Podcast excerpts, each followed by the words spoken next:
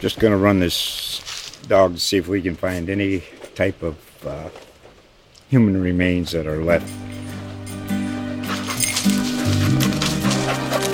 Listen to Where Secrets Go to Die The Disappearance of Derek Hennigan. From the Detroit Free Press, a new podcast set in the woods of Michigan's Upper Peninsula. Available on Apple, Spotify, Freep.com, or wherever you get your podcasts.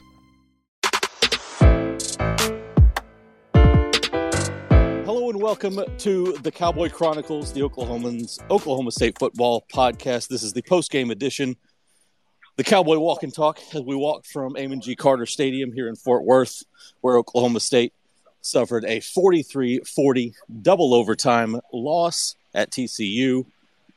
Brings the Cowboys' undefeated season to an end right here at the midway point.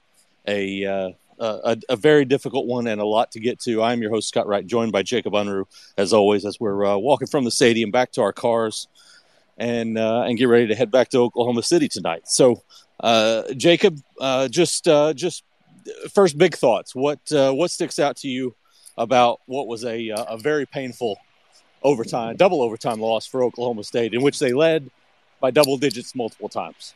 Uh, you kind of hit on it. They blew the lead uh, that they had a 17 point lead.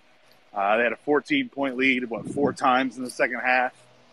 Um, blowing that sticks out to me, but I think really their run defense tonight is the, was the biggest issue to me.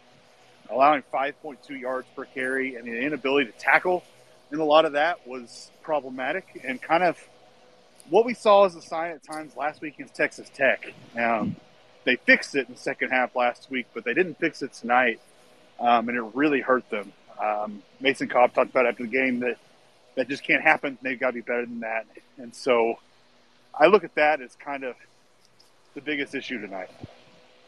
Yeah, you brought up the tackling, and that's something that's going to be a looming issue going forward with this with this defense until they can get it resolved. Um, I mean, obviously, it's it's so difficult to not regularly compare this defense to the defense from a year ago. Uh, but but that's what that's what we saw, and we, what we know they have guys that are capable of doing. So um, you don't want to be unfair in comparing them, but at the same time, this defense needs to tackle better. They had open field opportunities, one-on-one opportunities. Uh, they had opportunities in holes where they had multiple guys that had chances at tackles that could have uh, could have you know slowed down drives, stopped drives, forced punts, and uh, they weren't able to do it. And that was a uh, a real concern that is uh, that is going to be with this defense going forward. So, um, you know, for me, I look more at the uh, at the offensive side of the ball. I know a lot of people are uh, are you know aware of the the injury that Spencer Sanders was dealing with with the shoulder. Didn't practice all week. All that stuff. We can get into that some more later but their inability to run the ball consistently is uh, is a real concern, and it's popped up more than a couple of times so far this season. So that's uh, that's something that's uh, just like the tackling.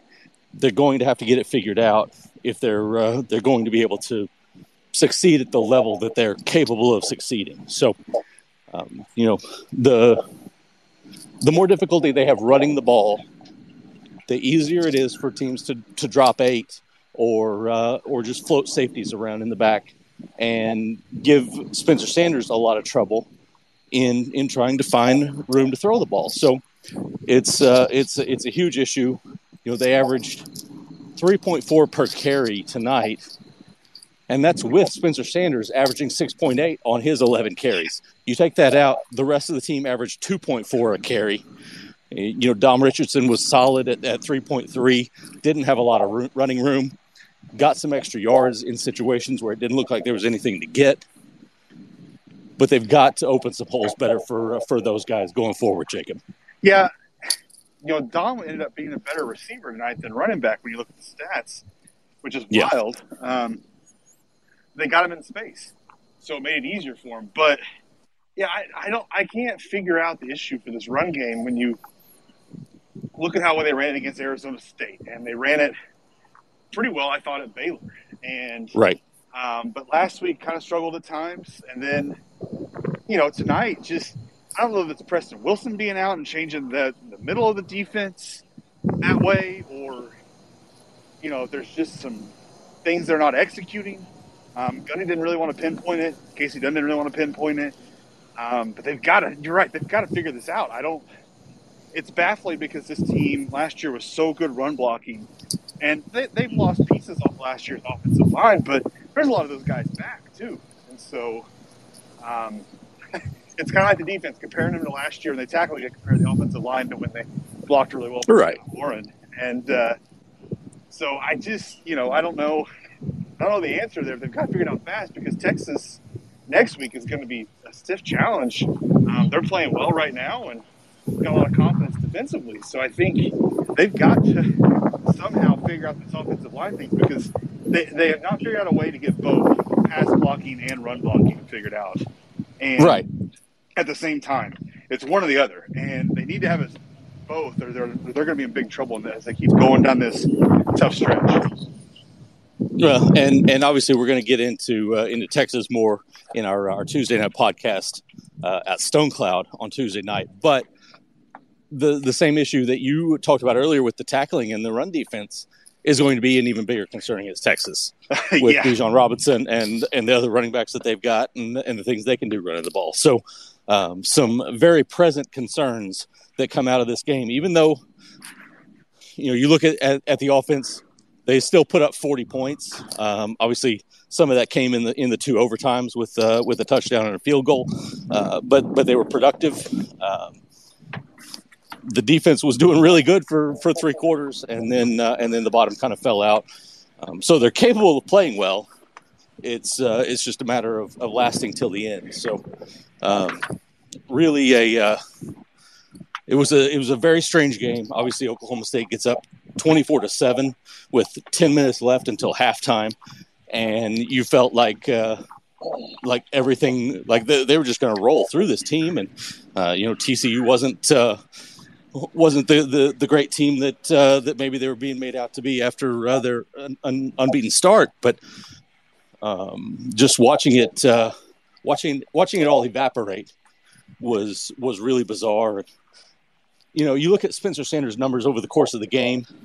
Starts out seven of ten in the first quarter, has the two rushing touchdowns, and then and then things really kind of go south from there. He does end up getting the uh, the touchdown pass to John Paul Richardson, mm-hmm. but uh, really after that, it was downhill pretty fast. He goes eight of twenty one after that touchdown when uh, when they took the lead twenty four to seven. Eight of twenty one for 116 yards from there. I, so of, was some of that though TCU's man-to-man defense too? Because they had really good man-to-man play today, and John Paul Richardson mentioned that in the post game that you know they went more man-to-man than other teams have, and it challenged those receivers. And so I wonder if some of that was the issue too. They just couldn't. They just got beat on some of that too um, when Spencer was throwing some of those passes. Yeah, exactly. You look you look back at uh, at the interception uh, that uh, that he threw. Um, you know, it's probably a pick one way or another. But Braydon Johnson didn't make a real great effort to uh, to to break up the pass. Um, you got um, Johnson had a drop earlier in the game on a what would have been a big play. Jaden Nixon had a huge drop that could have been could have potentially been the, the, the knockout blow that yeah. they so desperately needed there in the second quarter. Um, just uh, a lot of uh, a lot of moments like that that just didn't go their way. I still I'm still baffled by the post route to Braden Cassity. Still, by the way, I don't understand was really, that design. Really odd odd timing in a in a third and long situation. Go into your uh, your little used tight end in terms of of throwing the ball. Um, doesn't didn't make a lot of sense. Well, that was an odd and, one. And they've just moved Rashod Owens, a really good receiver, to that position. And for right. some reason, you think Braden Cassity needs to run that over Rashod. I don't understand. Um, and then Rashod's in there in run blocking situations, and Braden probably should have been in run blocking situations. So maybe that's the issue. Maybe we, when we talk this out, maybe that's the issue that some of the personnel decisions are leading to some run problems here. Um, because I mean, Rashod Owens is big; he's a big receiver, but he's not a run blocker necessarily yet. Right. He's the guy yeah. they want as a tight end pass catcher more than that, and he's in there on third down rushing situations. And when Braden Cassity or Jake Schultz would probably be in there more. Yeah, you know, uh, one of the the consistent themes on Oklahoma State Twitter right now is the feeling that Gundy and uh, to a certain extent Kasey Dunn as the offensive coordinator got a little bit conservative. Um, I think there were maybe some some very small instances where they got a little bit conservative, uh, particularly late in the second quarter. Uh, but throughout the second half, I didn't feel like they were all that conservative. I feel I felt like it was more an, an execution issue yeah. than a uh, uh, conservative game plan. I would agree with that. I think I mean, they couldn't run the ball. Right. Yeah. And and you know they're they're struggling to run the ball against a six man box and and not being able to execute, not being able to to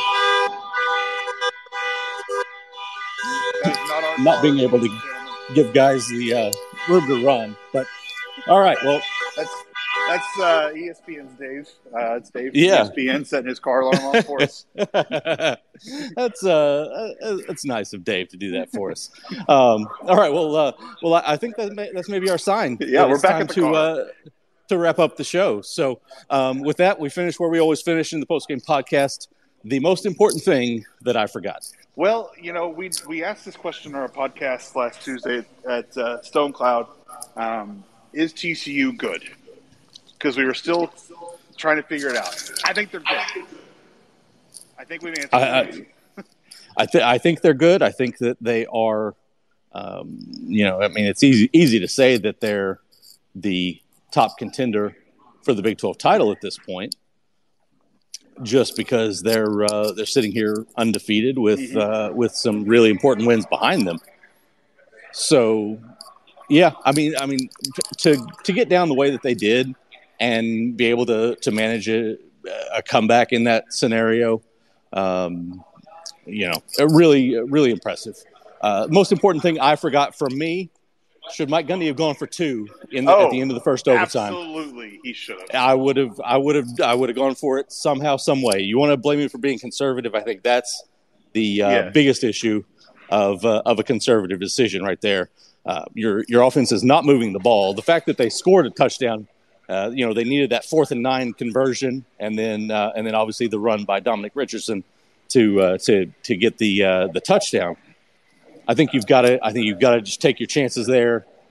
You've got you've got better odds of, of gaining three yards than you do of stopping TCU on their next possession. Yes, uh, I think I think that was uh, that was the one area where I, I think that that they uh, maybe got uh, a little uh, a little soft in their in their approach. I think that was the one opportunity they had to really put this thing away uh, and uh, and they passed on it and tried to take it, their chances in a second overtime. I would have gone gone for the win. Um, I, I mean, per, I made this comment in the press box at the time. Uh, I probably run a, uh, I would have run a fake field goal. Uh, yeah. Over, uh, I know. I mean, honestly, I, I, know that your your odds are better when you've got your quarterback throwing the ball yeah. to one of your receivers. But um, you know, when when a team feels that you're uh, you're just taking the uh, the point and going to the next overtime, I think there's a uh, a good chance of keep catching somebody off guard right there. So yeah. Um, I, I yeah, like I would even if you ran it, you've got three yards, and the way Spencer runs around the goal line, you got to like yeah. his ability to go and get the touchdown. Or you could throw, I mean, Brent, get the ball to Brennan Presley's hands. The way Presley can fight for yards, even though he's small. There's there's right. a lot of options I wish you would have had there. Yeah, I think so. Kasey Dunn mentioned that you know because of the way college football rules are now, where second overtime you you have to go for two, third overtime it's just a two point conversion contest. You've got to have multiple plays for two point conversions that you rep consistently and are comfortable with on game day. So you know they had plenty of options, and uh, yeah, to not to not step up and go for it right there, I I thought was uh, was giving away the little bit of momentum you had gained by converting that fourth down and getting the touchdown. So, all right. Anything else, Jacob? No, I think uh, that covers it all. I think we're ready to head back to uh, Oklahoma City tonight. I think it's time to, to get on the road, see what kind of weather we got in front of us on uh, on our way back. So, uh, thanks to everybody for listening. We will again be at Stone Cloud, 917 South Husband in Stillwater on Tuesday night. Come by, hang out, have a beer with us, have a good time. With that, thank you for listening to the Cowboy Chronicles.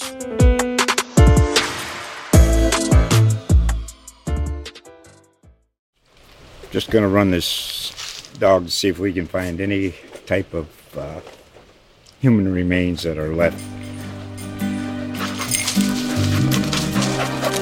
Listen to Where Secrets Go to Die The Disappearance of Derek Hennigan.